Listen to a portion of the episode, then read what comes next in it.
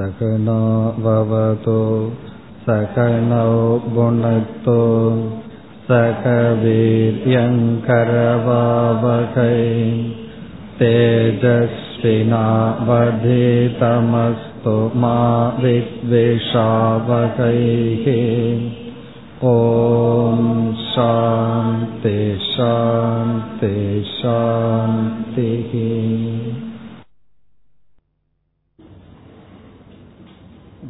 தட்சிணாமூர்த்தி ஸ்தோத்திரத்திற்கு அமைந்துள்ள தியான ஸ்லோகத்தை பார்த்து வருகின்றோம். தியான ஸ்லோகத்தில் முதல் ஸ்லோகம் மௌனம் வியாக்கியா பிரகடித பரபிரம்ம தத்துவம் யுவானம். இதனுடைய பொருளை பார்த்தோம். மௌனம் என்கின்ற உபதேசத்தை உடையவர். மௌனம் வியாக்கியா, மௌனத்தினால் விளக்கம் செய்தவர். மௌனத்தினால் எதை விளக்கினார்? பரபிரம்ம தத்துவம், பரபிரம்மத்தை மௌனத்தினால் விளக்கியவரை. பிறகு எப்படி இருப்பவர்? யுவானம். யுவானம் என்பது கால தத்துவத்தை கடந்தவர். அப்படிப்பட்ட தேவனை வர்ஷிஷ்டாந்தே வசத் ரிஷிகணைகி அந்தே வசத் ரிஷிகணைகி, தன்னிடம் வசிக்கின்ற ரிஷி கூட்டங்களினால் ஆவிருதம் சூழப்பட்டவருமான தட்சிணாமூர்த்தி தேவனை. எப்படிப்பட்ட ரிஷிகள்? இரண்டு அடைமொழிகள் ரிஷிகளுக்கு இருக்கின்றது. வர்ஷிஷ்ட என்றால் வயதானவர்கள், மூத்தவர்கள். எதில் இவர்கள் மூத்தவர்கள் என்றால் ஆச்சாரியத்தாலும் ஆச்சாரத்தாலும் வயதினாலும் மூத்தவர்கள். பிறகு பிரம்மனிஷ்டைகி, இங்கு பிரம்மனிஷ்டன் என்ற சொல் அவர்களுடைய மனம் எப்பொழுதும் சகுண பிரம்ம தியானத்தில் ஈடுபட்டு இருக்கும். இப்படிப்பட்ட ரிஷிகளினால் கவரப்பட்டவர், இப்படிப்பட்ட ரிஷிகளினால் சூழப்பட்டவர், இப்படிப்பட்ட தட்சிணாமூர்த்தியை நமஸ்கரிக்கின்றேன். இதுவரை சென்ற வகுப்பில் பார்த்தோம். இனி மூன்றாவது சொல், மூன்றாவது வரி ஆச்சார்யேந்திரம். ஆச்சார்யேந்திரம் என்பதும் தட்சிணாமூர்த்திக்கு அடைமொழி. எப்படிப்பட்ட தட்சிணாமூர்த்தியை நான் வணங்குகின்றேன்? இந்திரக என்ற சொல் தலைவன் அல்லது ராஜா என்பதை குறிக்கும். கஜேந்திரன் என்றால் என்ன? கஜக என்றால் யானை, யானைகளுக்கெல்லாம் ராஜாவாக இருப்பவன். இந்திரன் என்ற சொல் தேவலோகத்தில் இருக்கின்ற தலைவனையும் குறிக்கும். ஆனால் பொதுவாக இந்திரக என்றால் தலைவன், மேலானவர், உயர்ந்தவர். இங்கு எவர்களுக்குள் இந்திரனாக இந்த தட்சிணாமூர்த்தி விளங்குகின்றார்? ஆச்சாரிய இந்திரம், ஆச்சாரியேஷு ஆச்சாரியானாம் இந்திரக, ஆசிரியர்களுக்குள் தலைவனாக இருப்பவர். அதாவது ஒரு கருத்தை மற்றவர்களுக்கு புரிய வைப்பது என்பது ஆசிரியர்களினுடைய திறமை. ஒருவர் சொன்னார், ஒருவனை நாம் கொலை செய்ய வேண்டும் என்றால் பெரிய ஆயுதம் தேவை, நம்மையே நாம் தற்கொலை செய்து கொள்ள வேண்டும் என்றால் சிறிய ஊசி போதும். அதே போல நமக்கே சில கருத்துக்களை புரிந்து கொள்வதற்கு ஒரு விதமான புத்தி இருந்தால் போதும். ஆனால் மற்றவர்களுக்கு புரிய வைக்க வேண்டும் என்றால் அந்த புத்தி சற்று அதிகமாக நமக்கு தேவை. இப்ப நம்மையே நம்ம கொள்றதுக்கு சின்ன ஊசி போதும், மற்றவங்களை தாக்கணும்னா பெரிய ஆயுதம் தேவை. அதே போல ஒரு கருத்தை மற்றவர்களுக்கு புரிய வைக்க வேண்டும் என்றாலும் அது ஒரு திறமை. ஆகவே அது யாருக்கு இருக்கின்றது? தட்சிணாமூர்த்திக்கு. ஆச்சாரிய இந்திரம். காரணம் என்ன? அவர் பயன்படுத்திய ஒரு உபதேச முறையினால் இங்கு என்ன நடந்தது? அந்த ரிஷிகளெல்லாம் புரிந்து கொண்டார்கள். ஆகவே ஆச்சாரியேந்திரம். நமக்கு ஒரு சந்தேகம் வரலாம், மௌனத்தினால அவர் உபதேசம் செய்தார் என்றால் இது என்ன பெரிய உபதேசம். இப்ப என்கிட்ட ஒருவர் வந்து ஒரு கேள்விக்கு பதில் கேட்கிறார், நான் பேசாம இருந்துடுறேன், மௌனம் தானே, அவர் புரிஞ்சா புரிஞ்சுக்கிட்டுன்னு இருந்துடுறேன், இது என்ன உபதேசம் என்றால், அவர் மௌனமாக இருந்து ஒரு உபதேசத்தை ஒரு செய்கையினால் செய்தார் என்று பார்த்தோம் சென்ற வகுப்பில். அவர் என்ன செய்கை செய்தாராம்? இந்த தட்சிணாமூர்த்தியை புரிஞ்சுக்கும் போது சில பேர் என்ன நினைக்கிறார்கள், அவர் பேசாமையே இருந்துட்டார், சிஷ்யர்கள் வந்து உட்கார்ந்தார்கள், அவர் பேசாம இருந்துட்டார் என்று. அவர் பேசாமல் இருந்து பேச பேசி எதை புரிய வைக்க முடியாதோ அதை புரிய வைத்தார். அதை எப்படி புரிய வைத்தார்ங்கிறதா அடுத்த சொல் வருகின்றது. கரகளித சின்முத்ரம். கரம் என்றால் கை, கலிதம் என்றால் கையில் அவர் வைத்த என்று பொருள். கரகளிதம் என்றால் கையில் வைக்கப்பட்ட, கையிலனால ஒன்னு வைத்தாராம், ஒரு காரியத்தை செய்தார். என்ன காரியத்தை செய்தார்? சின்முத்ரம். சின்முத்ரா என்கின்ற முத்திரையை அவர் கையில் ஏந்தியுள்ளார். கலிதம்னா ஏந்தியுள்ளார். அவர் கையில் சின்முத்திரையை ஏந்தியுள்ளார், வைத்துள்ளார். சின்முத்ரா என்றால், முத்ரை என்பது நமக்கு தெரியும், முத்ரா என்றால் அடையாளம், சின்முத்ரை என்று ஒரு விதமான முத்ரைக்கு பெயர். அதெல்லாம் உங்களுக்கு தெரிந்ததுதான். தட்சிணாமூர்த்தியினுடைய போட்டோல பார்த்தோம்னா அவருடைய கையில் எப்படி இருக்கின்றது, மூன்று விரல்கள் தனியாக பிரிந்து இந்த விரலானது கட்டை விரலோட சேர்ந்து ஒரு வட்டமாக இருக்கும். இந்த முத்திரைக்கு சின் முத்ரா என்று பெயர். அந்த முத்திரையை தாங்கியவர். இப்ப தட்சிணாமூர்த்தியானவர் அந்த ரிஷிகள் தன்னிடம் வந்தவுடன் எப்படி ஞானத்தை கொடுத்தார் என்றால், இந்த சின் சின் முத்திரையை அவர்களுக்கு காண்பித்தார்.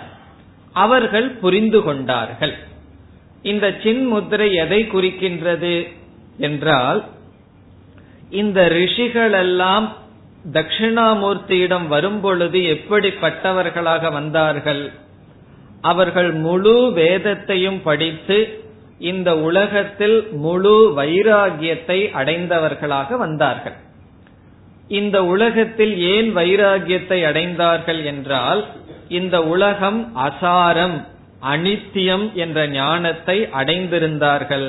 காரணம் வர்ஷிஷ்டாக, அவர்கள் உண்மையிலேயே முதியவர்கள், வயதினாலும் அனுபவத்தினாலும் ஆச்சாரத்தினாலும் முதியவர்களாக இருந்தார்கள்.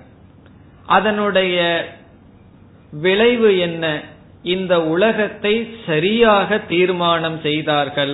இந்த உலகம் நிலையற்றது, அதே சமயத்தில் இந்த உடலும் நிலையற்றது என்று புரிந்து கொண்டார்கள். சில சமயங்கள்ல உலகம் நிலையற்றதுன்னு சொல்லி இந்த உடலை வந்து உலகத்தோட சேர்த்திட மாட்டோம். உடலை நம்ம பிரிச்சு வச்சுட்டு உலகம் நிலையற்றதுன்னு நினைப்போம். அப்படி அல்லாமல் இந்த உடலையும் உலகத்தோடு சேர்த்து விட்டார்கள். இந்த உடல் மனம் இவைகள் எல்லாமே ஜடமான அனித்திய உலகம் என்று புரிந்து கொண்டால் அவர்களுக்கு ஒரு பெரிய கஷ்டம் வந்தது. நான் நான் என்று இந்த உடலை நினைத்து கொண்டிருந்தேன், இப்பொழுது நான் என்ற சொல்லுக்கு இந்த உடல் வராது என்றால் எந்த இடத்தில் நான் என்கின்ற புத்தியை வைக்க வேண்டும்? இப்ப நான் நான் என்று சொல்லும் பொழுது நான் என்ற சொல்லுக்கு எந்த இடத்தில் நான் புரிந்து கொள்ள வேண்டும், எந்த இடத்தில் புரிந்து கொள்ளக்கூடாது என்று அவர்களுக்கு தெரிந்துவிட்டது. எதில் புரிந்து கொள்ளக்கூடாது? இந்த உடல் மனம் இந்திரியங்கள், இதில் நான் என்கின்ற புத்தியானது இருக்கக்கூடாது. அதை அவர்கள் தெரிந்து விட்டார்கள். பிறகு எந்த இடத்தில் நான் என்கின்ற புத்தி அவர்களுக்கு தெரியவில்லை. இங்கு தட்சிணாமூர்த்தி காட்டுகின்றார், பரபிரம்மனிடத்தில் நான் என்கின்ற புத்தியை வைக்க வேண்டும். ஆகவே அகம் பிரம்ம, நான் பிரம்மஸ்வரூபமாக இருக்கின்றேன் என்று புரிந்து கொள்ள வேண்டும் என்பது இந்த முத்திரையிலிருந்து காட்டப்படுகின்றது. எப்படி காட்டப்படுகிறது? இந்த மூன்று விரல் நம்முடைய மூன்று ஷரீரத்தை குறிக்கின்றது. சூக்ஷ்ம சரீரம், காரண சரீரம், ஸ்தூல சரீரம் என்ற மூன்று ஷரீரத்தை இந்த தனியாக இருக்கின்ற மூன்று விரல் காட்டுகின்றது. இந்த சின்முத்திரை வருவதற்கு முன் சாதாரணமா நம்ம கையை வச்சா எப்படி வச்சிருப்போம்? இந்த கையானது இந்த மூன்று விரலோடு சேர்ந்துதான் இருக்கும். இந்த கை எதை குறிக்கின்றது? ஜீவாத்மாவை குறிக்கின்றது. அந்த அகங்காரத்தை ஜீவாத்மாவை குறிக்கின்றது. இயற்கையாகவே இந்த ஜீவாத்மா மூன்று ஷரீரத்தோடு அபிமானம் வைத்திருக்கின்றது. இந்த கையானது எதை குறிக்கின்றது? ஆதாரமாக இருக்கின்றது இந்த கை, அது பரமாத்மாவை குறிக்கின்றது. இந்த கை எப்படி ஆதாரம் சொன்னா நமக்கு தெரியும். ஒரு நாள் இந்த கைக்கு ஏதாவது ஒரு நோய் வந்துடுதுன்னு வச்சுக்கோ, இந்த நாலு விரலை வச்சுட்டு ஒன்னும் நம்ம செய்ய முடியாது.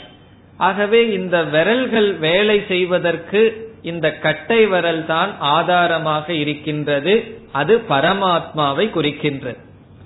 ஆகவே இயற்கையாக எல்லா ஜீவாத்மாக்களும் பரமாத்மாவிடம் நான் என்கின்ற அபிமானத்தை பிரித்து இந்த ஏதோ ஒரு ஷரீரத்தில் நான் என்று வைத்திருக்கின்றது. இப்ப தட்சிணாமூர்த்தி என்ன உபதேசம் செய்கின்றார்? இந்த மூன்று ஷரீரத்தில் இருக்கின்ற அபிமானத்தை நீக்கி இந்த பரமாத்மாவிடம் நான் என்கின்ற புத்தியை வைக்க வேண்டும். அப்ப அப்படி வச்சு ஒரு ரவுண்டு நமக்கு கிடைக்குது. அது வந்து பூர்ணத்தை குறிக்கின்றது. அப்பொழுது அவன் தோற்றமும் கிடையாது, முடிவும் கிடையாது என்ற நிலையை அடைகின்றான். இந்த சின்முத்திரையில பார்த்தோம் அப்படின்னா அது ரவுண்டா இருக்கும். இந்த ஒரு சர்க்கிளுக்கு நம்ம வந்து எங்க ஆரம்பிச்சது எங்க முடியுதுன்னு சொல்ல முடியாது. அப்படிப்பட்ட நிலையை அவன் அடைகின்றான். இப்ப இந்த சின்முத்திரைய பார்த்த உடனே இந்த ஞானம் வரணும்னா அவர்களுக்கு ரொம்ப பிரிப்பரேஷன் நடந்திருக்கு. இந்த உடலிலிருந்து ஏற்கனவே அபிமானத்தை விட்டார்கள், எங்கு வைக்க வேண்டும் என்று தெரியவில்லை. அதை தட்சிணாமூர்த்தியானவர் காட்டினார். ஆகவே சின்முத்திரைக்கு இனியொரு பெயர் ஞான முத்ரா.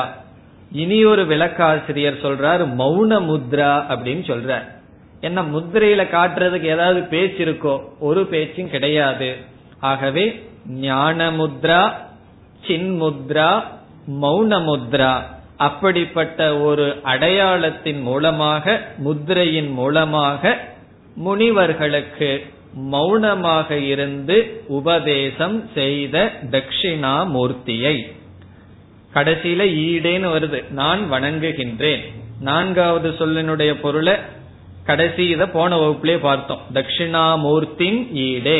இப்படிப்பட்ட தட்சிணாமூர்த்தியை நான் வணங்குகின்றேன். சின்முத்ரம், கரகளித சின்முத்ரம் என்றால் கையில் சின்முத்திரையை உடையவரை நான் வணங்குகின்றேன். இவ்விதம் சின்முத்திரையின் மூலமாக இந்த ஞானத்தை ஒருவன் தெரிந்து கொண்டதனுடைய விளைவென்ன? நமக்கு தெரியல. நான் இந்த மூணு விரலோடைய சேர்ந்திருக்கலாமே, எதுக்கு இந்த கட்ட விரலோட சேர்ந்திருக்கணும் அப்படின்னு கேட்டா, அந்த மூன்று விரலிலிருந்து நம்மை பிரித்து இந்த பிரம்மத்தோடு நான் என்று புரிந்து கொண்டால் அதனுடைய விளைவு என்ன? அந்த தட்சிணாமூர்த்தி எப்படி இருக்காரா? அப்படி நாமும் இருப்போம். அவர் எப்படி இருக்கின்றார்? ஆனந்த ரூபம். அடுத்த சொல் ஆனந்த ரூபம். அவர் ஆனந்தமாக இருக்கின்றார், மன நிறைவுடன் இருக்கின்றார், பூர்ணமாக இருக்கின்றார். இது எதனுடைய விளைவு? சின்முத்திரையை புரிந்து கொள்வதனுடைய விளைவு. அதுவும் சரியா புரிந்து கொள்ளணும். இந்த சின்முத்திரையும் தவறா புரிந்து கொள்றதுக்கு ஆளுக உண்டு. நம்ம எதை வேணாலும் தப்பா புரிஞ்சுக்கிறதுக்கு இந்த உலகத்துல மக்கள் இருக்கிறார்கள். அவரவர்களுடைய புத்தி அதிகாரி பேதத்திற்கு தகுந்தாற்போல். வேறு சில இடங்களில் சைவ சித்தாந்தத்தில எல்லாம் நம்ம சொல்ற மாதிரி இந்த ஆள்காட்டி விரல் இருக்கே அது இந்த இடத்துல இருக்காது, அது இங்க போயிருமா, இந்த இப்படித்தான் அவர்களிடம் இருக்கும். சில சைவ சித்தாந்த மடங்கள்ல பார்க்கலாம். அதற்கு அவர்கள் கொடுக்கிற காரணம், நீ பிரம்மத்தோட ஒன்னாக முடியாது, பிரம்மத்தோட காலை பிடிச்சிட்டு என்று அவர்கள் சொல்லுவார். பிரம்மத்தினுடைய பாதத்துல நீ வேணா போலாம், சிவனுடைய பாதத்துல போய் உட்கார்ந்துக்குமே தவிர நீ ஏன் அது தலையில ஏறி உட்கார்றன்னு சொல்லி சொல்லுவார்கள். இப்படியெல்லாம் இந்த சின்முத்திரைக்கு விதவிதமான விளக்கங்கள் இருக்கின்றது. அப்படியெல்லாம் இல்லாம நம்ம பிரம்மத்தினுடைய தலையில் உட்கார்ல பிரம்மமும் ஆத்மாவும் ஒன்று என்கின்ற ஞானத்தை தான் இந்த சின்முத்திரை சொல்கின்றது. அப்படி சின்முத்திரையை புரிந்து கொண்டால் ஆனந்த ரூபம், அவரே ஆனந்த சொரூபமாக இருக்கின்றார், மகிழ்ச்சியினுடைய சொரூபமாக இருக்கின்றார். பிறகு ஸ்வாத்மா ராமம். ஸ்வாத்மா ராமம் என்றால் தன்னிடத்திலேயே தான் மகிழ்ச்சியுடன் இருக்கின்றார். அவர் ஆனந்த ரூபமா இருக்கார்னு சொன்னா அவருடைய ஆனந்தத்துக்கு என்ன காரணம்? ஸ்வாத்மா ராமம், தன்னிடத்திலேயே தான் மகிழ்ச்சியுடன் இருக்கின்றார். அதாவது ராமம் என்ப சொல் அந்த மன மகிழ்ச்சியை குறிக்கின்றது. இப்ப நம்மிடத்திலேயே நாம மகிழ்ச்சியா இருப்பதை ஸ்வாத்மா ராமம் என்பது காட்டுகின்றது. பாஹ்ய சாதனம் வினா, எந்த விதமான வெளிப்பொருளும் இல்லாமல் தன்னிடத்திலேயே மகிழ்ச்சியாக இருக்கின்றார். ஒரு எண்பத்தி மூணு வயதானவர் ஒரு சொன்னார், திடீர்னு ஏதோ இருக்கு, அவரை நான் பார்க்க போயிருந்தப்போ எல்லாம் தனக்குள்ளேயே ஆனந்தம் தனக்குள்ளேயே ஆனந்தம் சொல்றாங்களே, நான் உள்ள பாக்குற உன்னையும் காணமே, ஏதாவது சாப்பிடணும், யாருக்கிடையாவது பேசணும், டிவி ஏதாவது பார்க்கணும், அப்பத்தான ஆனந்தம் வருது, நமக்குள்ளேயே ஆனந்தத்தை தெரியலையேன்னு சொன்னார். இது எவ்வளவு பரிசிஷ்டக, எண்பது வயசுக்கு அப்புறம் அவர் வர்ற முடிவது. காரணம் என்ன? நமக்குள்ளேயே அகங்காரத்தை மட்டும் பார்த்துட்டு இருந்தா ஆனந்தம் வராட்டி பரவாயில்ல, துக்கம் தான் வரும். ஆகவே நமக்குள்ளேயே ஒருவன் சந்தோஷமா இருக்கணும்னா அந்த சந்தோஷமா இருக்கிறவனை கண்டுபிடிச்சாதான் சந்தோஷமா இருப்போம். நமக்கு அகங்காரத்துக்கு மேல ஒன்னும் தெரியவில்லை என்றால் பிறகு அது சந்தோஷமாக இருக்காது, சம்சாரமாக இருக்கும். இவர் ஏன் தனக்குள்ளேயே சந்தோஷமா இருக்கார்னா இந்த ஞானத்தை உடையவராக இருப்பதனால். அதனுடைய வெளிப்பாடு என்ன? அடுத்த சொல் முதித வதனம். முதித வதனம் என்றால் மகிழ்ச்சியான முகத்துடன் இருப்பவர். அகத்தின் அழகு முகத்தில் தெரியும் சொல்றோம் அல்லவா, அதுதான் உள்ள வந்து ஆழ்ந்த நிம்மதியுடன் அல்லது அமைதியுடன் இருப்பவர் முகத்திலும் அது வெளிப்படுகின்றது. முதித வதனம். தட்சிணாமூர்த்தி ஈடே, இப்படிப்பட்ட தட்சிணாமூர்த்தியை நான் நமஸ்காரம் செய்கின்றேன். எல்லா சொற்களும் தட்சிணாமூர்த்திக்கு அடைமொழி. இனி அடுத்த ஸ்லோகமும் அதே கருத்தை தான் சொல்கின்றது. எங்கு இவர் இருக்கின்றார்? வடவிடபி சமீபே பூமிபாகே நிஷன்னம். வடவிடபி சமீபே என்றால் வடவிடபி, விடபின் என்றால் மரம். எப்படிப்பட்ட மரம்? வடவிடபி, வட விருட்சம். வட விருட்சம் என்பது ஆலமரத்தை குறிக்கின்றது. ரெண்டு பெரிய மரங்கள் இருக்கு, அஸ்வத்த விருட்சக வட விருட்சகன்னு சொல்லி. அரச மரம், ஆலமரம். இந்த பகவத்கீதையில சம்சாரத்தை உதாரணமா சொன்னது ஆலமரம் அல்ல, அது அஸ்வத்த விருட்சக அரச மரம். இங்க தட்சிணாமூர்த்தி அமர்ந்திருக்கின்ற மரத்துக்கு ஆலமரம், இந்த வேரெல்லாம் கீழே வந்திருக்குமே அந்த ஆலமரம். அது ஏன் தட்சிணாமூர்த்தி அந்த மரத்தை சூஸ் பண்ணாருன்னு நம்ம விஞ்ஞான பூர்வமா விசாரத்துக்கெல்லாம் போக வேண்டாம். அவர் வரும்போது அந்த மரம் பெருசா இருந்திருக்கு, உட்கார்ந்திருப்பார், அவ்வளவுதான். தேவையில்லாத விஷயங்கள் எல்லாம் சில பேர் விசாரம் பண்ணுவார்கள். அந்த மரத்துல அந்த மரத்துக்கு அடியில் உட்கார்ந்தா ஆத்மா போயிருமா? அவர் அதுக்கா போய் உட்கார்ந்தார். ஏன்னா சில பேர்த்துக்கு அதோன்னு தட்சிணாமூர்த்தி அந்த மரத்தடியில் உட்கார்ந்து இருக்கிறதுனால அதுல ஏதோ சயின்டிபிக் ரீசன் இருக்குன்னு சொல்லி விசாரம். அந்த மரத்தடியில் அவர் உட்கார்ந்தார், அவ்வளவுதான். வட விடபி சமீபே, அவர் போய் அவர் எந்த மரத்தடியில் அமர்ந்து உபதேசத்தை செய்தார்? வட விடபி. வட விடபி என்றால் ஆழ மரத்தினுடைய சமீபே. இந்த இடத்துல சமீபேன்னு சொன்னா அதகன்னு புரிஞ்சுக்கணும். இந்த ஆலமரத்தினுடைய அடியில் அவர் அமர்ந்திருந்தார். சிஷ்யர்கள் எல்லாம் தபஸ் பண்ணிட்டுன்னு வெயில் உட்கார வச்சு பாடம் எடுக்கல, அவர் வந்து மரத்தினுடைய அடியில் அமர்ந்திருக்கின்றார். பிறகு பூமி பாகே நிஷன்னம். பூமி பாகே என்றால் அந்த மரத்துக்கு கீழே ஒரு திட்டு மாதிரி இருக்கு, அந்த பூமியினுடைய பாகத்தில். நிஷன்னம் என்றால் அமர்ந்திருக்கின்றார். அந்த பூமி பாகம்ங்கிறது ஹையர் பெடஸ்டல், அந்த மரத்துக்கு கீழே ஒரு பெரிய திட்டு போல் இருக்கின்றது. நம்ம படத்துல பாக்கிறதே தான் இங்கு விளக்கப்பட்டது விளக்கப்பட்டிருக்கிறது. அப்படி சொல்லக்கூடாது, இங்கு விளக்கப்பட்டிருக்கிறது போல பல படத்தில் போட்டிருக்கிறார்கள். பூமி பாகே நிஷன்னம், பூமியினுடைய ஒரு பகுதியில் அவர் அமர்ந்திருக்கின்றார். அவர் அமர்ந்து என்ன செய்து கொண்டிருக்கின்றார்? சகல முனிஜனானாம் ஞான தாத்தாரம். சகல முனிஜனானாம், தனக்கு கீழ் அமர்ந்திருக்கின்ற எல்லா சிஷ்யர்களுக்கும். சகல சகல என்றால் எல்லா, முனிஜனானாம் முனிவர்களாகிய ஜனங்களுக்கு, தன்னுடைய சிஷ்யர்களுக்கு, ஞான தாத்தாரம் ஞானத்தை கொடுப்பவர். தாத்தா என்றால் வழங்குபவர், ஞானத்தை கொடுத்தவர் கொடுப்பவர். சகல முனிஜனானாம் ஞான தாத்தாரம், எல்லா முனிவர்களுக்கும் ஞானத்தை கொடுப்பவர். எப்படி கொடுத்தாராம்? ஆராத். ஆராத் என்றால் சாக்ஷாத், நேரடியாக உடனடியாக நேரடியாக ஞானத்தை கொடுத்தவர். அது எதற்கு சாக்ஷாத்ன்னு சொன்னா, கிளாஸ் முடிஞ்சு போனதுக்கு அப்புறம் அவர் என்ன சொன்னாருன்னு எனக்கு கொஞ்சம் கூட புரியலையேன்னு ஸ்டூடெண்ட் போனாங்கன்னு வச்ச எப்படி இருக்கும்? அது எப்போ அப்படி வரும்னா, சொல்றவருக்கும் புரியாம இருந்திருந்தா அப்படி வரும். அது அவருக்கும் புரியலன்னா நமக்கும் புரியாது, இவருக்கும் உண்மை புரிகின்றது. ஆகவே மற்றவர்களுக்கும் மிக தெளிவாக எடுத்து சொன்னார். ஆராத் என்றால் மிக தெளிவாக நேரடியாக ஞானத்தை கொடுத்தார். ஞான தாத்தாரம் ஆராத். இங்கேயும் அதே கருத்து தான். இப்படிப்பட்ட தட்சிணாமூர்த்தியை நான் வணங்குகின்றேன். அடுத்த சொல் திரிபுவன குரும். இவர் வந்து எங்களுக்கு மட்டும், ஒரு முனிவர்களுக்கு மட்டும் குரு அல்ல, திரிபுவன குரு, மூன்று புவனங்களுக்கும் குருவாக இருப்பவர். திரிபுவனம் என்றால் மூன்று லோகம், அந்த மூன்று லோகத்திற்கும் குருவாக இருப்பவரை, அதாவது எந்த லோகத்துல யார் அதிகாரித்துவத்தோடு எந்த குருவிடம் செல்கிறார்களோ அந்த குரு தட்சிணாமூர்த்தி ஸ்வரூபம். அப்படி எல்லா குருவினுடைய ரூபமாக இருப்பவர்.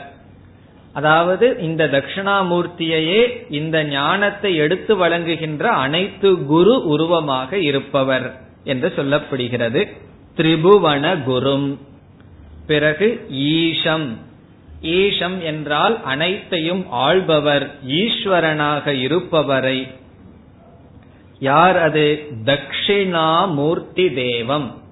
தட்சிணாமூர்த்தி என்ற பெயரையுடைய தேவனை, தேவனை ஈஸ்வரனை. நமாமின்னு கடைசியில் ஒரு சொல் வருது. இப்படிப்பட்ட தட்சிணாமூர்த்தியை நான் வணங்குகின்றேன். தட்சிணாமூர்த்தி தேவம். பிறகு இவர் என்ன செய்து கொண்டிருக்கின்றார்? இந்த தட்சிணாமூர்த்தியை நான் வணங்குவதற்கு என்ன காரணம்? அவருக்கு என்ன சக்தி இருக்கின்றது, சாமர்த்தியம் இருக்கின்றது? ஜனன மரண துக்க சேத தக்ஷம். ஜனனம் நமக்கு தெரியும், பிறத்தல், மரணம் இரத்தல், துக்கம். அதை நம்ம தனியா சொல்ல வேண்டாம். பிறத்தலும் இரத்தலும் அதுவே துக்கம். பாடுறாங்கல்லவா, பிறக்கும் போதும் இறக்கும் போதும் அழுகின்றான்னு சொல்லி. அப்படி பிறக்கிறதும் துக்கம், இறக்கிறதும் துக்கம், இடையிலும் கொஞ்சம் கொஞ்ச நேரத்தை தவிர மீதி நேரமெல்லாம் துக்கம். இப்படிப்பட்ட ஜனன மரண துக்க, இந்த ஜனனம் மரணம் என்கின்ற துக்கத்தை, சேத, சேத என்றால் வெட்டுவது, நாசப்படுத்துவது, நீக்குவது. ஜனன மரண துக்க சேத தக்ஷம்னு ஒரு வார்த்தை இருக்கு, அதனுடைய பொருள் சமர்த்தக, சக்தியுடையவர். ஜனன மரண துக்கத்தை நீக்குவதற்கு தக்ஷம் என்றால் நிபுணக படுகு சாமர்த்தியவான், சாமர்த்தியத்தை உடையவர்.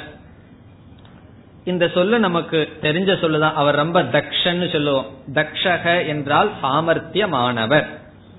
ஜனன மரண துக்கத்தை நாசம் செய்யும் சாமர்த்தியத்தை உடையவர். அவர் கையில் ஒரு பெரிய ஆயுதம் இருக்கு.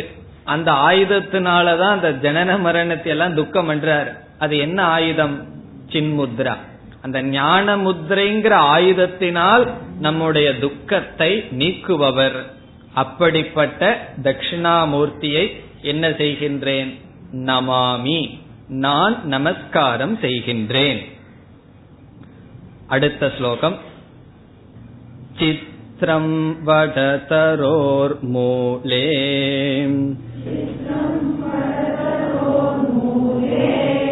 வ்ருத்தா சிஷ்யா குருர் யுவாம்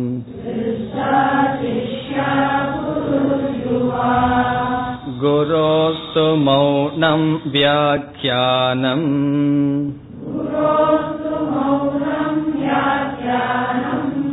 சிஷ்யாஸ்து சின்ன சம்சயாஹ.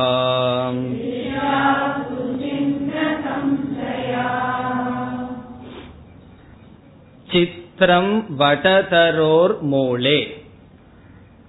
சித்ரம் என்றால் விசித்திரம், ஆச்சரியம் என்று பொருள். இங்கு சித்திரம் என்றால் படம் அர்த்தம் அல்ல, ஆச்சரியம். இது ஒரு ஆச்சரியமா இருக்கா? என்ன ஆச்சரியம்? வடதரோகோ மூலே. வடதருகு என்றால் வடவிடபி, அதே ஆலமரத்தினுடைய அடியில். மூலே என்றால் அதற்கு கீழ், ஆலமரத்திற்கு கீழ். வடதரோகோ மூலே சித்திரம், அங்கு ஒரு ஆச்சரியமான காட்சியானது இருக்கின்றது. அது என்ன ஆச்சரியமா? விருத்தாகா சிஷ்யாகா, சிஷ்யர்களெல்லாம் வயதானவர்கள். விருத்தாகா சிஷ்யாகா, பிறகு குரு வந்து அவரை விட வயதா இருக்கணுமே, அதுதான் ஆச்சரியம். குருஹு யுவா, குருவானவர் மிக மிக இளமையானவர். விருத்தாகா சிஷ்யாகா குருஹு யுவா, இது முதல் ஆச்சரியம். அதாவது சிஷ்யர்களெல்லாம் மிக மிக வயதானவர்கள், ஆனால் குருவோ மிக மிக இளமையாக இருக்கின்றார். இது முதல் ஆச்சரியம். நம்ம வந்து கிளாஸ்மேட்டா இருக்கிறது வந்து இந்த வேதாந்தத்துலதான் இந்த ஆச்சரியம் நடக்கும். இப்ப அப்பாவும் மகனும் அல்லது அம்மாவும் மகளும் ஒரு கிளாஸ்ல கிளாஸ்மேட்டா இருக்க முடியுமா? அது முடியாது. ஆனா வேதாந்தத்துல கிளாஸ்மேட்டா இருக்கலாம். காரணம் என்ன? ஒரு அப்பாவுக்கு வந்து எழுபது வயசுல வந்திருக்கிற ஞானமும் வைராகியம் முப்பது வயசுல பையனுக்கு வரலாம். அதனால ரெண்டு பேரும் கிளாஸ்மேட்டா இருக்கலாம். ஆகவே இங்கு வந்து சிஷ்யர்கள் வயதானவர்களாகவும் குருவானவர் இளமையுடன் இருப்பதும் ஆச்சரியமாக தெரிகிறது. இது ஒரு ஆச்சரியம். இனி ஒரு ஆச்சரியம் என்னவா? குரோஸ்து மௌனம் வியாக்கியானம், குருவினுடைய வியாக்கியானம் மௌனமாக இருக்கின்றது. குரோஹோ வியாக்கியானம் து மௌனம், குரு வந்து மௌனமா இருந்து காரியத்தை சாதிக்கின்றார். பிறகு குரு மௌனமா இருந்தர்றார், அது பெருசல்ல. குரு மௌனமா இருக்கிறது பெருசல்ல, சிஷ்யர்கள் அந்த மௌனத்தை புரிஞ்சிட்டு என்ன நிலைக்கு வந்தார்கள் அதுதான் முக்கியம். சிஷ்யாஹா து, குருவோ மௌனமாக இருக்கின்றார், ஆனால் சிஷ்யர்கள் சின்ன சம்சயாஹா. சின்ன என்றால் நீக்கப்பட்ட, சம்சயாஹா சந்தேகங்கள், சந்தேகங்கள் நீக்கப்பட்டவராக இருக்கின்றார்கள். சின்ன சம்சயாக, இது சமஸ்கிருத சின்ன. தமிழ்ல சின்ன சம்சயம்னு என்ன? சில பேர் வரும்போதே அப்படி சொல்லுவார்கள், எனக்கு ஒரு சின்ன சந்தேகம்னு சொல்லி வருவார்கள். ஆனா கேட்கறதோ பெரிய சந்தேகமா இருக்கும். ஜீவனும் பிரம்மனும் எப்படி ஒண்ணுன்னு பெரிய சந்தேகத்தை எப்படி சொல்லுவார்கள்? எனக்கு சின்ன சந்தேகம். இது தமிழ் சின்னம் அல்ல, சமஸ்கிருதத்தில் சின்னம். சின்னம் என்றால் பித்யதே ஹிருதய கிரந்திகி சித்யந்தே சர்வ சம்சயாக, அதுதான் அந்த சம்சயங்கள் நீக்கப்பட்டவராக இருக்கிறார்கள். இப்ப இங்க ரெண்டு ஆச்சரியம், ஒன்று குருவானவர் இளமையாகவும் சிஷ்யர்கள் முதுமையானவர்களாக இருக்கிறார்கள். குருவினுடைய வியாக்கியானம் மௌனமாகவும் சிஷ்யர்கள் அந்த மௌனத்திலிருந்தே சந்தேகங்கள் நீக்கப்பட்டதாகவும் இருக்கிறார்கள். இது குருவுக்கு பெருமையா சிஷ்யனுக்கு பெருமையான்னு நம்ம சொல்ல முடியாது. இப்ப குரு மௌனத்தை வந்து சிஷ்யர்கள் புரிந்து கொள்றார்கள்னா எந்த அளவுக்கு சிஷ்யர்கள் உயர்ந்தவர்களாக இருக்க வேண்டும். அதனால் இந்த இந்த இடத்துல ரெண்டு பேருமே பெருமைக்குரியவர்கள் ஆகிறார்கள். ஏன்னா ஒரு பெரியவருடைய வார்த்தையை ஒரு பெரியவர்கள் தான் புரிந்து கொள்ள முடியும். ஆகவே சிஷ்யர்களும் உயர்ந்தவர்கள். இது ஏன் இங்க சொல்லணும்னா, புத்த மதத்துல சொல்லுவார்கள், புத்தரிடம் ஒரு கேள்வியை கேட்டானாம் ஒரு சிஷ்யன், ஆத்மான என்னன்னு சொல்லு. புத்தர் என்ன பண்ணார், பேசாம இருந்துட்டார், ஒரு பதிலும் சொல்லல. ஒரு சிஷ்யன் என்ன செய்தான், உள்ளதுக்குள்ளே ரொம்ப புத்திசாலி, சூன்யம்தான் ஆத்மானு முடிவு பண்ணிட்டான். இனி ஒரு சிஷ்யன் வேற ஏதோ நம்ம எண்ணங்கள் வந்து வந்து போகுதே, அந்த க்ஷணிக விஞ்ஞானம் ஆத்மானு முடிவு செய்தார்கள். அப்படி புத்த மதத்திலேயே நாலு மதம் இருக்கு. இப்போ ஒரே ஒரு புத்தரை பின்பற்றுபவர்கள் நாலு மதம் ஏன் வந்ததுன்னா, அவர் ஆத்மாங்கிற கேள்விக்கு வந்து பேசாம இருந்துட்டார். இப்ப இந்த மௌனமானது நாலு விதத்திலையும் தவறாக பொருள் சொல்லப்பட்டது. அப்படி இல்லாமல் இந்த சிஷ்யர்கள் தட்சிணாமூர்த்தியினுடைய மௌனத்தை நன்கு புரிந்து கொண்டார்கள். ஆகவே சின்ன சம்சயாஹா. இனி அடுத்த ஸ்லோகம், நிதயே சர்வ வித்யானாம் திஷஜே பவரோகினாம் குரவே சர்வலோகானாம் தக்ஷிணாமூர்த்தயே நமஹ.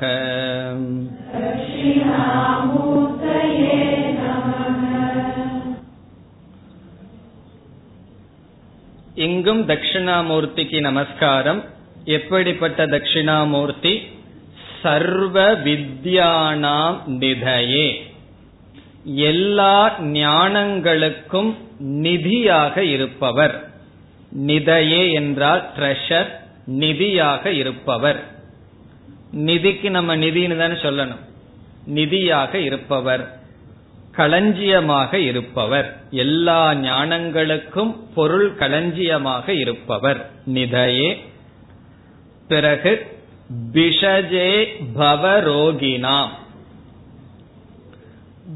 பிஷஜ், பிஷக் என்றால் டாக்டர் வைத்தியர், பிஷஜே என்றால் வைத்தியராக இருப்பவருக்கு. இங்க எப்படிப்பட்ட வைத்தியர், இந்த உலகத்துல ஒவ்வொரு நோய்க்கு ஒவ்வொரு ஸ்பெஷலிஸ்ட் இருக்காங்க அல்லவா. இந்த இனிமேல் எல்லாம் நெகத்துக்கு ஸ்பெஷலிஸ்ட், பெருவரலுக்கு ஸ்பெஷலிஸ்ட் எல்லாம் அப்படியே வந்துட்டு இருக்கும் அல்லவா. அப்படி இவர் எந்த விதமான ரோகிகளுக்கு டாக்டரா இருக்கார், பவ ரோகினாம். பவ என்றால் சம்சாரம், சம்சாரம் என்ற ரோகிகளுக்கு பிஷஜே, பவம் என்கின்ற ரோகிகளுக்கு, சம்சாரம் என்ற ரோகத்தை உடையவர்களுக்கு பிஷஜே, பிஷஜே வைத்தியராக இருப்பவர்.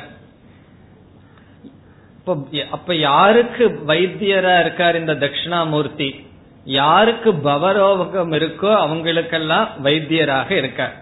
இந்த உலகத்தில் இருக்கிறவங்களுக்கு யாருக்கு பவரோகம் இல்ல, எல்லாத்துக்கும் இருக்கு. இப்ப எல்லாத்துக்கும் இருக்குன்னா அந்த எல்லா ரோகிகளும் டாக்டர் கிட்ட போகணுமேனா, சில சமயங்கள்ல நம்ம உடம்புக்குள்ள நோய் இருக்கும், அந்த நோய் இருக்குன்னு தெரியாத வரைக்கும் நம்ம போக மாட்டோம். இந்த கேன்சர் எல்லாம் அப்படித்தானே, அஞ்சு வருஷமா உடம்புக்குள்ள இருக்கும், நமக்கு தெரியாம டாக்டர் கிட்ட போகாம இருப்போம். அதனால டாக்டர் கிட்ட ஒருத்தன் போகணும்னு சொன்னா அவனுக்கு நோய் இருக்கிறது தகுதி இல்லை, நோய் இருந்து அது நோய் இருக்குதுன்னு கண்டுபிடிக்கிறது தான் தகுதி. அதே போல நான் சம்சாரின்னு கண்டுபிடிக்கிறது தான் அதிகாரித்துவம். ஒருத்தன் சம்சாரியா இருக்கிறது வந்து அவன் வந்து அதிகாரின்னு சொல்ல முடியாது, எல்லாமே அப்ப அதிகாரி தான். அதிகாரின்னு சொல்றமே அதத்தான் முமுட்சுத்துவம்னு சொல்ற. நம்ம நான் வந்து சம்சாரியா இருக்கேன் அப்படின்னு கண்டுபிடித்தவர்கள் தான் பவரோகிகள். எனக்கு இந்த பவரோகம் இருக்கு, எனக்கு வந்து இந்த துயரம் இருக்கின்றது என்று புரிந்து கொண்டவர்கள். இந்த உலகத்துல என்னுடைய துயரத்துக்கு காரணம் யாராவது சூழ்நிலை மனிதர்களை சொல்லிட்டு இருக்கிற வரைக்கும் எனக்கு வந்து ஆத்ம ஞானமே வேண்டாம். காரணம் என்ன? என்னுடைய துயரத்துக்கு மற்றவங்களுடைய பிஹேவியர் காரணம்னு நினைக்கும் பொழுது நம்ம எதை மாத்த முயற்சி பண்ணிட்டு இருப்போம்? அவங்களுடைய குணத்தை மாத்துறதுக்கு முயற்சி பண்ணுவோம். என்னுடைய துயரத்திற்கு என்னிடத்தில் இருக்கின்ற அஜ்ஞானம், மற்றவங்கெல்லாம் காரணம் இல்லைங்கிறது தான் ஸ்டூடெண்டினுடைய லட்சணம். அப்படிப்பட்ட பவரோகிகளுக்கு பிஷஜே வைத்தியராக இருப்பவர். குரவே சர்வலோகானா, எல்லா லோகங்களுக்கும் குருவாக இருப்பவர். சர்வலோகானாம் குரவே தட்சிணாமூர்த்தையே நமக. இப்படிப்பட்ட தட்சிணாமூர்த்திக்கு என்னுடைய நமஸ்காரம், எங்களுடைய நமஸ்காரம். அடுத்த ஸ்லோகம். ஓம் நம பிரணவார்த்தாய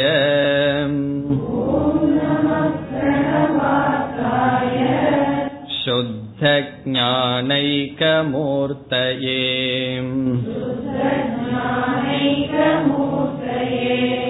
நிர்மலாய பிரசாந்தாய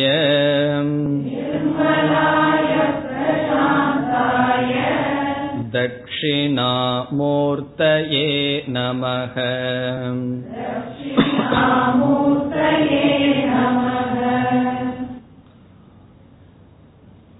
ஓம் நம பிரணவார்த்தாய. பிரணவக என்பது ஓங்காரத்தை குறிக்கின்றது. பிரணவ அர்த்தாய, ஓங்காரத்தினுடைய அர்த்தமாக விளங்குபவர் யார்? இந்த தட்சிணாமூர்த்தி. ஓங்காரத்துக்கு அர்த்தமாக விளங்குப விளங்குபவருக்கு என்னுடைய நமஸ்காரம். எப்படி ஓங்காரத்தினுடைய அர்த்தம்? மாண்டூக்கிய உபனிஷத் படித்திருந்தால் நமக்கு புரியும், அல்லது படிக்கும் பொழுது புரியும். அகாரம், உகாரம், மகாரம் என்கின்ற ஓங்காரத்தில் இருக்கின்ற அங்கங்கள். பிறகு ஓங்காரத்துக்கு இனியொரு அங்கமும் இருக்கின்றது, அது அமாத்ரா, மௌனம், சைலன்ஸ். அது நிர்குண பிரம்மத்தை காட்டுகின்றது. அப்படி சாஸ்திரத்தில் ஓங்காரம் ஓங்காரம் என்ற ஓம் என்கின்ற சொல்லானது சகுண பிரம்மத்தையும் நிர்குண பிரம்மத்தையும் காட்டும். இங்கு நிர்குண பிரம்மத்தை காட்டுகின்றது. ஓங்காரத்தினுடைய உண்மையான நிர்குண பிரம்மஸ்வரூபத்தை விளக்குகின்ற தத்துவமாக இருப்பவரே. பிறகு சுத்த ஞான ஏகமூர்த்தையே. சுத்தம் என்றால் தூய்மையான, ஞானம் அறிவு, ஏகமூர்த்தி ஒரு சொரூபமாக இருப்பவரே. இந்த இடத்துல மூர்த்தி என்றால் உருவம் என்று பொருள் அல்ல, மூர்த்தி என்றால் சொரூபம், தன்மை, ஏக சொரூபம் ஒன்றாக இருப்பவர். ஞானம் என்கின்ற சொரூபமாக இருப்பவர், அதுவும் சுத்த ஞானம். அப்ப அசுத்த ஞானம் என்று இருக்கிறதா என்றால், அசுத்த ஞானம் ஒன்னு இருக்கு, நம்ம மனசுல தோன்றுகின்ற பொருளை பற்றிய ஞானம், அது அசுத்த ஞானம். காரணம் என்ன? அந்த ஞானம் தோன்றும், கொஞ்ச நாள் இருக்கும், போகும். ஆனால் சொரூப ஞானம்ங்கிறது மாறாத ஞானம், அது சுத்த ஞானம். பிம்ப பிரதிபிம்பவத். இந்த சூரியன் இருக்கின்றது, உண்மையான சூரியன் சுத்தம். அந்த சூரியனுடைய பிரதிபிம்பம் சாக்கடையில விழுந்ததுன்னு வச்சுக்குவோம், அது அசுத்தம் ஆகாது, அசுத்தத்தை போல தெரியும்.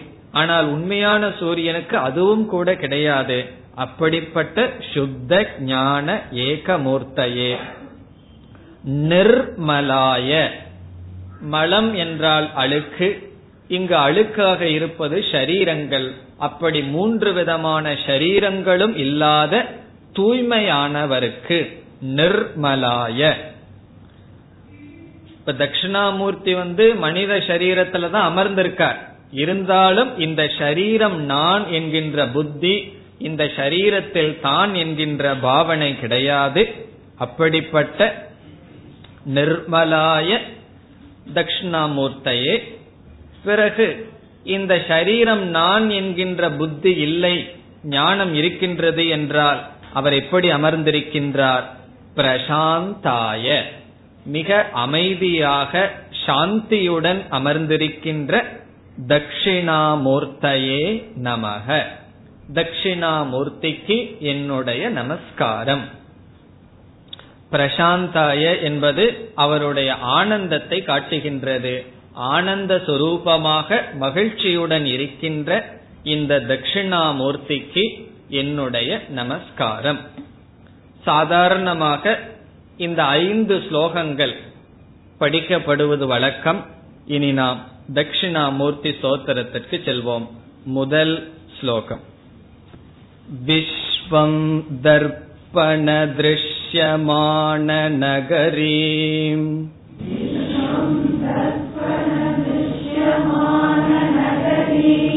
துல்யம் நிஜாந்தர்கதம்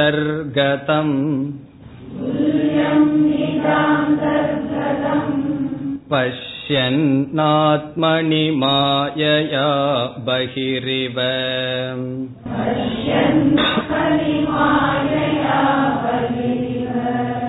உத்பூதம் யதா நித்ரயா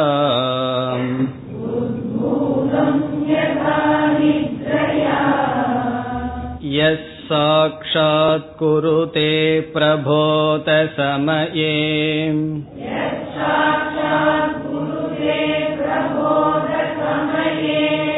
ஸ்வாத்மானமேவாத்வயம்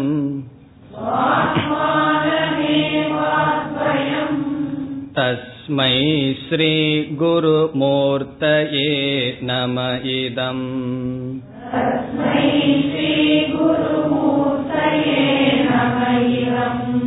ஸ்ரீ தக்ஷிணாமூர்த்தயே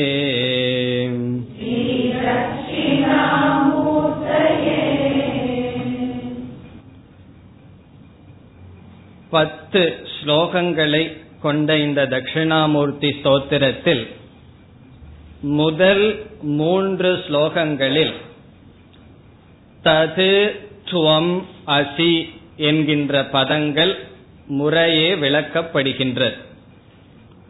தது த்வம் அசி என்கின்ற மகா வாக்கியம் விளக்கப்படுகிறது.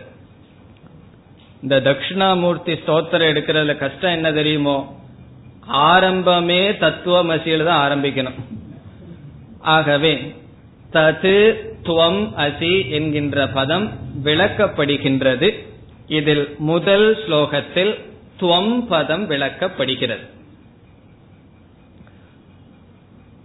தத்துவமசி என்றால் என்ன, அதெல்லாம் நமக்கு தெரிந்ததாக கருதி கொண்டுதான் நாம் விளக்கத்திற்கு செல்ல வேண்டும். இருந்தாலும் சுருக்கமாக ஒரு முகவுரை பார்த்து பிறகு உள்ளே செல்வோம். வேதத்தினுடைய சாரம் இரண்டு. வேதத்தினுடைய முதல் பகுதி என்ன செய்கின்றது? இந்த உலகத்தில் விதவிதமான சாதனைகளை நமக்கு கொடுத்து இந்த உலகத்தையே சாத்தியமாக அடைய வைக்கின்றது. வேதத்தினுடைய முதல் பகுதிக்கு சென்றால் விதவிதமான சாதனைகள் பேசப்படும். யாகங்கள், தியானங்கள் என்றெல்லாம் விதவிதமான சாதனைகள். அந்த சாதனையிலிருந்து நம்ம எதைய அடைவோம்? இந்த உலகத்தில் இருக்கின்ற ஏதாவது ஒன்றை அடைவோம். உலகம் சொன்னா இந்த பிரபஞ்சம், அது இந்த உலகமா இருக்கலாம், அடுத்த உலகமா இருக்கலாம். இவ்விதம் சாதன சாத்திய ரூபத்தை பற்றி பேசுவது வேதத்தினுடைய முதல் பகுதி. இந்த உலகத்திலிருந்து சில சாதனைகளை சொல்லி இந்த உலகத்திலேயே சில சாத்தியங்களை பேசுவது வேதத்தினுடைய முதல் பகுதி. பிறகு வேதத்தினுடைய கடைசி பகுதி, அல்லது வேதாந்தம் என்று நாம் சொல்வது, இனி ஒரு சொல் உபனிஷத். அது என்ன செய்கின்றது? இந்த உலகத்தில் இருக்கின்ற சாதன சாத்தியத்தை பற்றி பேசாமல் இந்த உலகத்தை பற்றியும் பிறகு இந்த உலகத்தை அனுபவிக்கின்ற ஜீவன், மூன்றாவதாக இந்த ஜீவ உல ஜெகத் இதை படைத்த ஈஸ்வரன், இந்த மூவருடைய தத்துவத்தை விசாரம் செய்கின்றது. இப்போ வேதத்தினுடைய முதல் பகுதி ஈஸ்வரனை பற்றி பேசாது, இந்த ஜீவனை பற்றியும் பேசாது. அந்த ஜீவன் இந்த உலகத்தில சில சாதனைகளை செய்து சில சாத்தியங்களை அடைவான்னு பேசுகின்றது. ஆனால் கடைசி பகுதிக்கு வந்தால் இந்த ஜெகத்தினுடைய சொரூபம் என்ன, இந்த உலகத்தினுடைய தன்மை என்ன, சொரூபம்னா இதனுடைய தன்மை.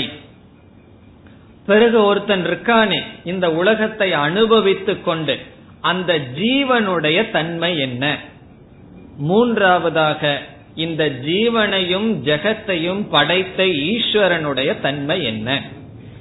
இந்த மூன்றினுடைய தத்துவத்தை நிர்தாரணம் நிலைநாட்டுவதுதான் உபனிஷத்தினுடைய வேதாந்தத்தினுடைய செயல்.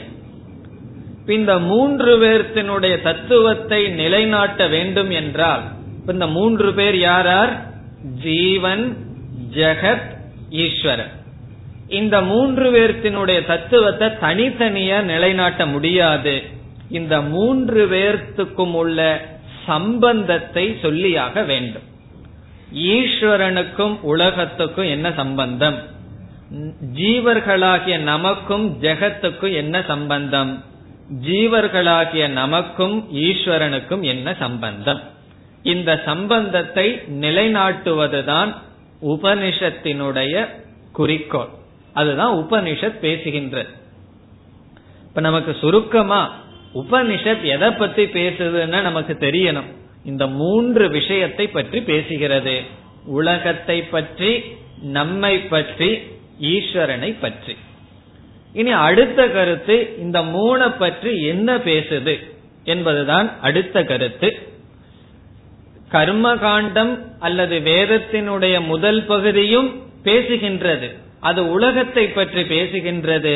எப்படி என்றால் உலகத்தில் சில சாதனைகளை சொல்லி உலகத்தில் சில பொருள்களை அனுபவிக்க பேசுகின்றது. ஆனால் வேதாந்தம் உலகத்தினுடைய இருப்பு, உலகத்தினுடைய தத்துவத்தை பேசுகின்றது. அது எப்படி இருக்கின்றது, என்ன சம்பந்தத்துடன் இருக்கின்றது. இனி அடுத்த கருத்துக்கு வருவோம். உபனிஷத் என்ன பேசுகின்றது, இங்கெல்லாம் நம்ம அதிக விளக்கம் பார்க்காமல் அந்த முடிவுரையை நாம் எடுத்துக்கொள்ள வேண்டும். விளக்கம் எல்லாம் நம்ம உபநிஷத்துல தான் படிச்சுட்டு வர்றோமே. உபனிஷத்தானது அல்லது வேதமானது என்ன முடிவாக சொல்கின்றது இந்த மூன்று பேர்த்த பற்றி. முதலில் வேதம் என்ன செய்கின்றது, முதல் படியாக ஈஸ்வரனை, இந்த ஜீவன் ஜெகத் இவைகளை படைத்தவனாக அறிமுகப்படுத்துகின்றது. இப்போ உபனிஷத் வந்து முதல் படியாக இந்த காரியத்தை செய்கிறது. என்ன காரியம்? ஈஸ்வரன் ஜெகத்திற்கும் ஜீவனுக்கும் காரணம் என்று பேசுகிறது. இத நம்ம வந்து என்ன சொல்றோம், உபனிஷத் முதல் படியாக பேசுகின்றது என்று சொல்கின்றோம். அதற்கு பிறகு என்ன செய்கின்றது, இந்த படியை தள்ளி விட்டுட்டு, நம்ம படி எதுக்கு வீட்டுல கட்டி வச்சிருக்கோம், அதுலயே உட்கார்ந்துட்டு இருக்கிறதுக்கு அல்லவே, அந்த படி மேல நம்ம பயணம் செய்வதற்காக. ஆகவே ஒரு படியாக உபனிஷத் என்ன சொல்கிறது, இந்த உலகமும் ஜீவனும் ஈஸ்வரனிடமிருந்து வந்தான் அல்லது பர ஒரு உண்மையான பரம்பொருளிடமிருந்து வந்தது, ஈஸ்வரனிடமிருந்து வந்ததுன்னு சொல்லுது. அதற்கு பிறகு என்ன செய்கின்றது, இந்த ஜீவனும் ஈஸ்வரனும் அடிப்படையில் ஒன்று, வேறல்ல என்றும் சொல்கிறது. இப்ப முதல்ல என்ன சொல்லுது, ஜீவனை வந்து ஈஸ்வரனிடமிருந்து வந்ததாக சொல்லி, பிறகு முடிவாக அது ஒரு படி அல்ல, அது ஒரு முடிவாக என்ன செய்கின்றது, ஜீவனும் ஈஸ்வரனும் ஐக்கியம் ஒன்று என்று உபதேசத்தை முடிக்கின்றது. அதுதான் உபனிஷத்தினுடைய மைய கருத்து. உபனிஷத்தானது அல்லது வேதத்தினுடைய கடைசி பகுதியானது அந்த கருத்தை முடிவடைகின்றது. பிறகு நமக்கு ஒரு சந்தேகம் வரலாம், அது எப்படி ஒரே ஒரு பொருள் ஒன்றிலிருந்து ஒன்று வந்ததாகவும் அதனுடன் வேறுபடாததாகவும் இருக்க முடியும் அப்படிங்கிற சந்தேகம் நமக்கு வரலாம். நம்ம என்ன சொல்லியிருக்கோம், ஜீவனானவன் ஈஸ்வரனிடமிருந்து வந்தான், பிறகு அதே ஜீவன் ஈஸ்வரனுடன் ஐக்கியம் ஒன்றுன்னு சொல்றோம். அது எப்படி சம்பவிக்கும் என்றால், ஒரு உதாரணத்துக்கு இப்பொழுது செல்லலாம். நம்ம ஒரு பெரிய கடலை பார்க்கிறோம். அந்த கடலிலிருந்து அலைகளானது தோன்றுகின்றன. அதுல நமக்கு சந்தேகம் இல்லையே. இப்ப கடல் இல்லைன்னு வச்சுக்குவோம், அடைகள் அலைகளானது உருவாகுமா? நம்ம வீட்டுல சின்ன பாத்திரம் இருக்கு, அதுல அதுல தண்ணி இருக்கு, அலைகள் வந்துட்டு இருக்கா? இல்ல. தண்ணீர் பெருக்கு பெரிதாக இருந்தால், பரவி நீர் இருந்தால் அத கடல்னு சொல்றோம். அப்படிப்பட்ட கடலிலிருந்து அலைகள் தோன்றின. ஆகவே கடல் அலைகளுக்கு காரணம். இந்த ஸ்டேட்மெண்ட்ல நமக்கு சந்தேகம் கிடையாது, சரிதான். இப்படி சொன்னதற்கு பிறகு நம்ம என்ன பண்றோம், அந்த அலைகளை எடுத்து கொஞ்சம் அலசி பார்க்கிறோம். இந்த விசாரம் பண்றதுங்கிறது அதான். அந்த அலைகளை எல்லாம் அலசி பார்த்தா கடைசியில என்ன தெரியுது, அதுல தண்ணீர் தான் சாரமா இருக்குன்னு தெரியுது. இந்த அலைகளை எடுத்து விசாரம் பண்ணும் போது நமக்கு என்ன கிடைக்குது, அங்க தண்ணி தான் இருக்கு. வெண்மையாக தோன்றுவது, பெருசா இருக்கிறது, சின்னதா இருக்கிறதெல்லாம் அது சாரம் அல்ல, அங்க இருக்கிறது நீர்னு முடிவு பண்றோம். பிறகு இந்த பெரிய கடலையே எடுத்து விசாரம் பண்ணுவோமே, கடல் எல்லாம் சொல்றோமே பெருசா இருக்குன்னு சொல்லி, அந்த விசாரம் பண்ணா கடலுக்கு என்ன சாரமா இருக்கு, அங்கேயும் தண்ணீர் தான் சாரமா இருக்கு. ஆகவே கடலினுடைய சாரம், அலைகளினுடைய சாரம், அதை விசாரம் பண்ணி பார்க்கும் பொழுது ரெண்டுக்குமே ஆதாரமா தண்ணீர் இருப்பதனால நம்ம என்ன சொல்லலாம், கடலும் அலைகளும் ஒன்று என்று சொல்லலாம், ஐக்கியம் படுத்தலாம். கடல் வேறு அலைகள் வேறு அல்ல. நம்ம முன்னாடி என்ன சொன்னோம், கடலிலிருந்து அலைகள் தோன்றியதுன்னு சொல்லும் பொழுதும் ஏற்றுக்கொண்டதுதான். பிறகு கடலும் அலைகளும் ஒன்றுன்னு சொல்லும் பொழுதும் நம்ம ஏற்றுக்கொள்றோம். எப்படி கடல் அலைகள் விஷயத்துல ஏற்றுக்கொள்றோமோ அதே போலதான் உபனிஷத் ஜீவன ஈஸ்வரனை சொல்லும் பொழுது நாம் ஏற்றுக்கொள்ள வேண்டும். அது எப்படி ஏற்றுக்கொள்ள வேண்டும்னா, முதலில் கடலிலிருந்து அலைகள் தோன்றின என்று சொல்லும் பொழுது அந்த அலைகளினுடைய ஆதாரமாக இருக்கின்ற தண்ணீர், அந்த தண்ணீர் மேல் ஒரு நாம ரூபம் ஏற்றுவிக்கப்பட்டு அந்த நாம ரூபத்தின் அடிப்படையில் இந்த கடலிலிருந்து அலைகள் தோன்றின. பிறகு ஐக்கியம் சொல்லும் பொழுது நாம ரூபத்தை தியாகம் செய்து ஒரு விசாரம் செய்யப்பட்டது, அலைகளை எடுத்து. வெறும் அலைகளை வச்சுட்டோம்னா ஐக்கியமானது பேச முடியாது. விசாரிக்கப்பட்ட பின் அந்த அலைகளினுடைய இதுதான் உண்மையான தன்மை என்று கூறியதற்கு பிறகு நம்ம என்ன செய்யலாம், ஐக்கியப்படுத்தலாம். அதே போல நம்ம எப்பெல்லாம் நான் நான் சொல்லி ஜீவாத்மான்னு நம்மளைய புரிஞ்சுக்கிறோமோ அப்பொழுது நம்மை பற்றிய சரியான அறிவு இல்லாத பொழுது, இந்த உடலோடு நம்மை புரிந்து கொள்ளும் பொழுது நான் ஈஸ்வரனிடமிருந்து தோன்றியவன். பிறகு அவஸ்தாத்ரய விவேகம், இப்படியெல்லாம் இந்த ஜீவனை எடுத்து விசாரம் பண்ணினதற்கு பிறகு நான் இந்த சரீரத்திலிருந்து வேறுபட்ட ஆத்மா என்று புரிந்ததற்கு பிறகு இந்த ஆத்மாவும் ஈஸ்வரனுடைய உண்மையான சொரூபமும் வேறல்ல என்று நாம் புரிந்து கொள்கின்றோம். இதுதான் உபனிஷத்தினுடைய சாரம். மகா வாக்கியம் இவ்விதம் வேலை செய்கின்றது. முதலில் ஈஸ்வரனிடமிருந்து நாம் வந்ததாக சொல்லும் பொழுது அந்த ஜீவன்கிற சொல்லுல இந்த உடல் எடுத்துக்கொள்ளப்படுகிறது. ஜீவனும் ஈஸ்வரனும் ஐக்கியம்னு சொல்லும் பொழுது உடல் நீக்கப்பட்டு ஆத்மா எடுத்துக்கொள்ளப்பட்டு ஆத்மாவும் ஈஸ்வரனுடைய சொரூபமும் ஒன்று என்று சொல்லப்படுகிறது. இப்பொழுது ஈஸ்வரனும் ஜீவனும் ஒன்று ஆத்மாவினுடைய அடிப்படையில் என்று சொல்லிவிட்டால், ஈஸ்வரனை வந்து சாஸ்திரம் ஜெகத்துக்கு காரணம்னு சொல்லுது. ஈஸ்வரன் வந்து இந்த ஜெகத்துக்கு காரணம் அப்படின்னா என்ன அர்த்தம், இந்த ஜெகத்தானது ஈஸ்வரனிடமிருந்து தோன்றியது, அதை நம்ம ஒத்துக்கிறதுல கஷ்டம் கிடையாது. இப்ப ஜீவனை விசாரம் பண்ணினதுக்கு அப்புறம் இப்ப ஜீவன் எப்படி இருக்கான், அந்த ஈஸ்வரனிடமிருந்து வேறில்லாமல் இருக்கான்னு சொன்னா, இந்த ஈஸ்வரனிடமிருந்தே ஜெகத் வருதுன்னு சொல்வதில், இந்த ஜீவனிடமிருந்தே ஜெகத் வருவது என்று சொல்வதில் விரோதமில்லை. காரணம் என்ன, ஜீவனுடைய உண்மையான சொரூபமும் ஈஸ்வரனுடைய உண்மையான சொரூபமும் ஒன்று என்றால், ஜீவனிடமிருந்து ஜெகத் வருதுன்னு சொன்னா என்ன, ஈஸ்வரனிடமிருந்து ஜெகத் வருதுன்னு சொன்னா என்ன? காரணம், இந்த முதல் ஸ்லோகம் எப்படி துவங்குகின்றது, இந்த ஜெகத், ஜெகத்துக்கு இனியொரு சொல் விஸ்வம், இந்த விஸ்வமானது ஜீவனிடமிருந்து தோன்றுகிறது என்று ஆசிரியர் ஆரம்பிக்கிறார். ஆகவே ஜீவனிடமிருந்து விஸ்வம் தோன்றதுன்னு சொன்ன உடனே நமக்கு சந்தேகம் வரலாம், நான் வந்து இந்த உலகத்துல ஒரு அங்கமா இருக்கும் பொழுது என்னிடமிருந்து எப்படி தோன்ற முடியும் என்றால், ஆத்மாவாகிய நான் ஈஸ்வரனிடமிருந்து வேறுபடாதவன், அப்படிப்பட்ட என்னிடமிருந்து இந்த ஜெகத்தானது தோன்றுகிறது. ஆகவே விஸ்வமானது வெளியே வருகின்றது. எங்கிருந்து? ஜீவனிடமிருந்து வெளியே வருகின்றது.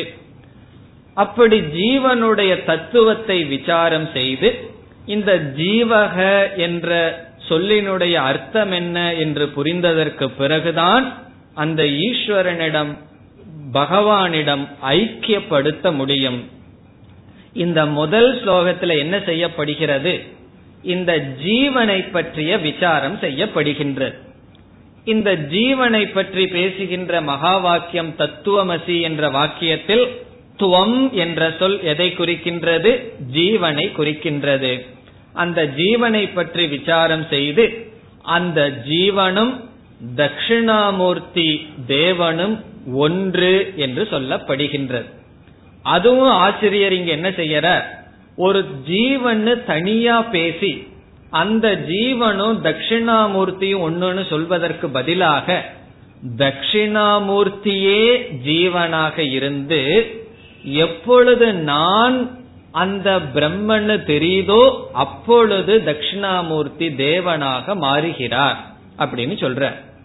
இங்க வந்து ஜீவன்னு ரெண்டாவது ஆளையே சொல்லாம, இங்க இருக்கிறது ஒரே ஒரு ஆள் தான், பேசாம மௌனமா உட்கார்ந்துட்டு இருக்க.